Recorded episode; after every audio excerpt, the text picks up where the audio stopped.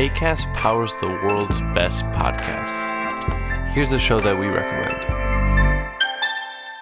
Hey guys, welcome to Giggly Squad. a place where we make fun of everything, but most importantly, ourselves. I'm Paige DeSorbo. I'm Hannah Berner. Welcome to the squad. Giggly Squad started on Summer House when we were giggling during an inappropriate time. But of course, we can't be managed. So we decided to start this podcast to continue giggling. We will make fun of pop culture news, We're watching fashion trends, pep talks where we give advice, mental health moments. and games and guests. Listen to Giggly Squad on ACAST or wherever you get your podcasts.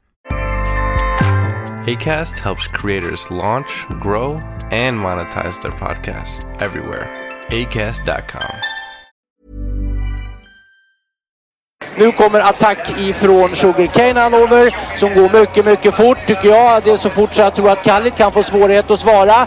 Sugarcane Hanover vänder ut och in på fältet. Startbilen är i rörelse till Svenskt travderby 1987. What the horse, what the driver, nummer ett McLobel och John D. Campbell. Resultat av tredje loppet, Elitloppet SAS första försöksavdelningen. Segrare nummer sju, Marcon Lepp. Maharaja la Suède, Maharaja s'est retrouvé, le retour, le comeback de Maharaja le 17 vid något tillfälle jag trodde att det var en av de bästa hästar jag hade tränat för. Jag tolkade det på olika vis.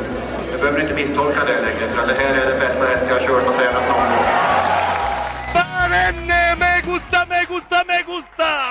Un classico, no problem! Barenne, facile, alla! Och då är det klart för start i lopp 9 V31 E3 Bonus. 11 hästar startar. Ett Bikon Bok och körs av Lars D. Karlsson. Ja, det undrar jag också. Alltså, ja, det vet man ju inte vem man har raceat. Va? Han eh, ser fin ut och har ätit upp sin mat och inga orosmoln än på himlen i alla fall. Men eh, som regel så vet man ju inte dagsformen förrän man har kört loppet. Eller. Man får en indikation efter värmningen men eh, först efter loppet så vet vi exakt hur formen är. Då säger vi som så att det är tisdag igen och vi kallar in till eh, sammankomst 269 av eh, Trottosports podcast genom dessa år, tider. Och eh, ja, spontant bara först. Vad gör eh, avhoppet av Horsey Dream med Solvallas Elitlopp? Det enda det gör, ja det är klart det var en rolig häst att se på Sova framförallt med Erik Raffin. Eh, däremot så, ja det som, eh, det som drabbas, det som drabbas mest det är de som har spelat förtidsvad på hästen. Mm. De är ju out nu, De är out. makulatur. Han såg jättedålig ut i Cannes i lördags. Och beskedet dagen efter eh, var, redan på kvällen så hade väl Erik Raffin flaggat för att jag kommer inte att åka till Solvalla och köra honom. Han tyckte han såg dålig ut och dagen efter kom ju beskedet då att han eh, var halt. Ingen katastrof kanske ändå för loppet. Nej, ingen, det alltså det... När, när vi inte visste vilka som skulle vara med, han var ju tidigt inbjuden så tyckte vi ändå att det var en eh, mycket intressant häst. Han var, tillhörde ju toppen där under vintermeetinget, men ändå liksom det, det som Elitloppet är nu med alla de fina hästar så hade han ju blivit en i mängden. Mm. Mer eller mindre. Vad hörde vi där då efter vignetten då? Eh, uppsluppen eller vad vi kan kalla det för Stig och Johansson som eh, svarar sådär på en fråga från eh, Göran Borgås. Eh, som vi ska återkomma till längre fram i podden. Så vi håller på halster lite grann om vad det handlar om. Vi bidrar, tänker väl bidra till att höja stämningen inför Elitloppet om Ja, det ska vi verkligen göra. Det ska vi verkligen göra. Ja, det blir, ja, men det blir jättekul tror jag. För 20 år sedan apropå Elitlopp så genrepade Scarlet Knight den här veckan i Justus lopp. Sista elittestet. 10 dagar före helgen. Och han vann på 10,4 till 1,30 odds. Det var ganska beskedligt motstånd men det var en genomkörare inför det som komma skulle.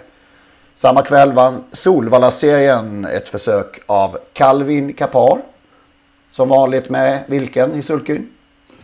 Hans-Ove. Jajamän. Vann på 14 blankt på till 3,36 i odds.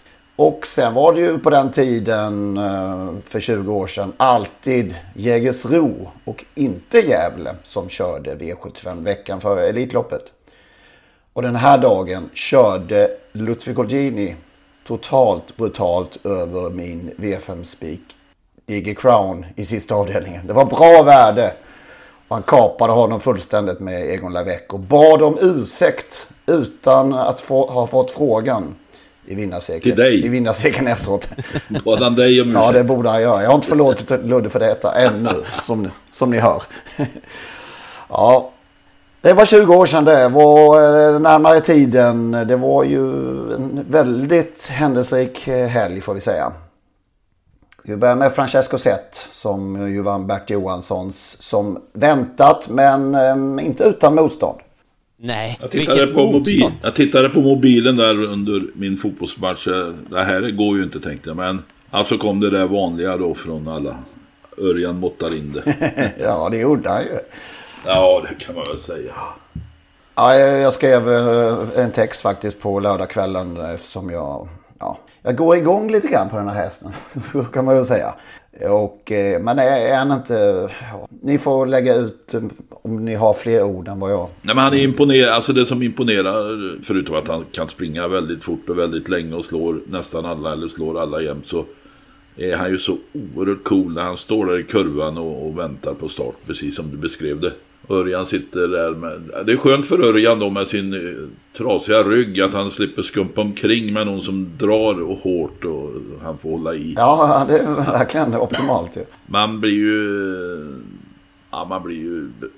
Man, man beundrar ju den där hästen när han... Han är helt iskall inför varje uppgift. Vilken personlighet.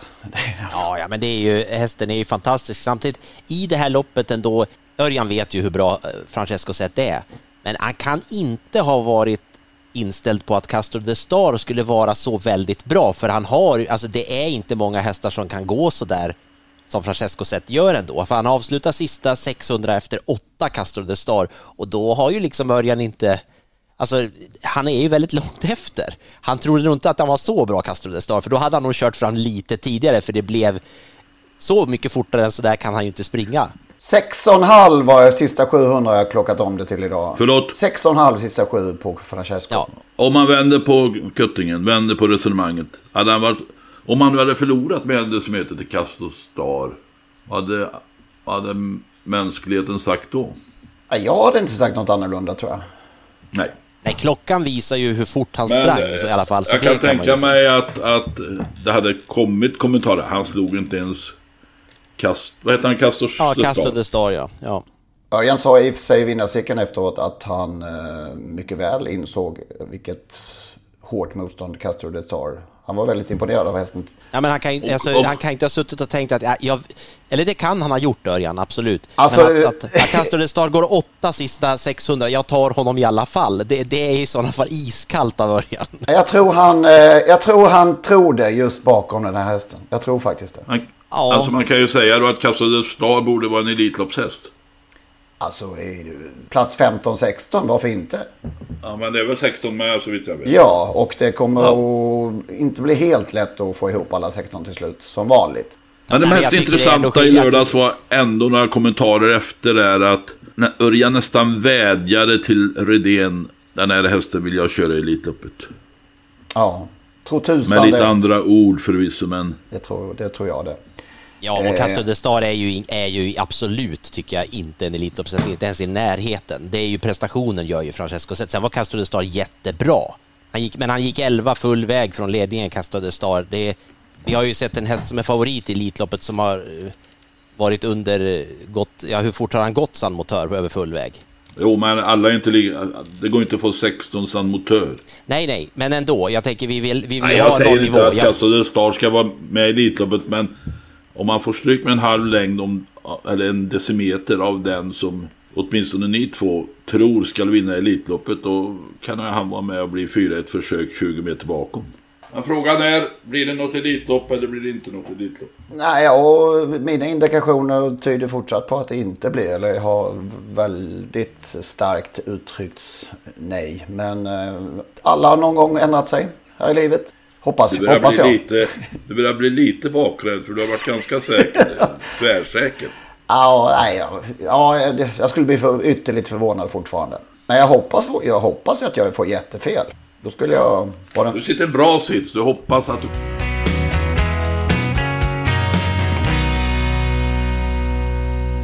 där hörde ni ju den gamla klassiska, får vi säga, avslutningsslingan till Totosports podcast. Olle Ljungströms sista stråkar av Solens strålar. Frid över hans minne, Olle. Det innebär nu att det är slut på gratisversionen av Trottosports podcast. Vill man lyssna vidare så måste man registrera sig på patreon.com. Patreon.com. P-A-T-R-E-O-N.com. Där söker man upp Trottosports podcast och så registrerar man sig där. Det gör man på ett enkelt sätt och eh, betalar helt enkelt en mindre summa per avsnitt. När man har gjort detta då får man en länk, en så kallad RSS-länk som man klistrar in i eh, ja, den vanliga poddspelaren som man brukar lyssna på sina poddar. Och eh, när man har gjort det så funkar allting precis som vanligt igen. Det går ju också att lyssna om man nu gör det via dator på sajten patreon.com.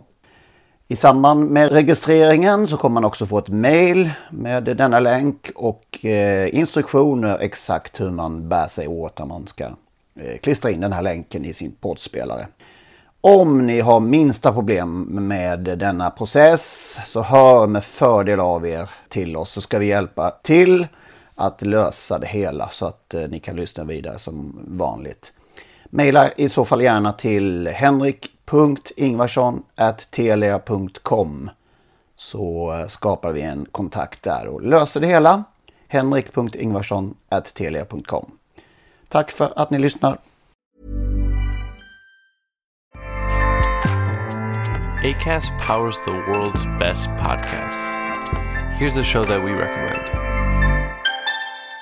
Hey guys, welcome to Giggly Squad. A place where we make fun of everything, but most importantly, ourselves. I'm Paige DeSorbo. I'm Hannah Berner. Welcome to the squad. Giggly Squad started on Summer House when we were giggling during an inappropriate time. But of course, we can't be managed. So we decided to start this podcast to continue giggling. We will make fun of pop culture news, We're watching, fashion trends, pep talks where we give advice, mental health moments, and games and guests. Listen to Giggly Squad on ACAST or wherever you get your podcasts.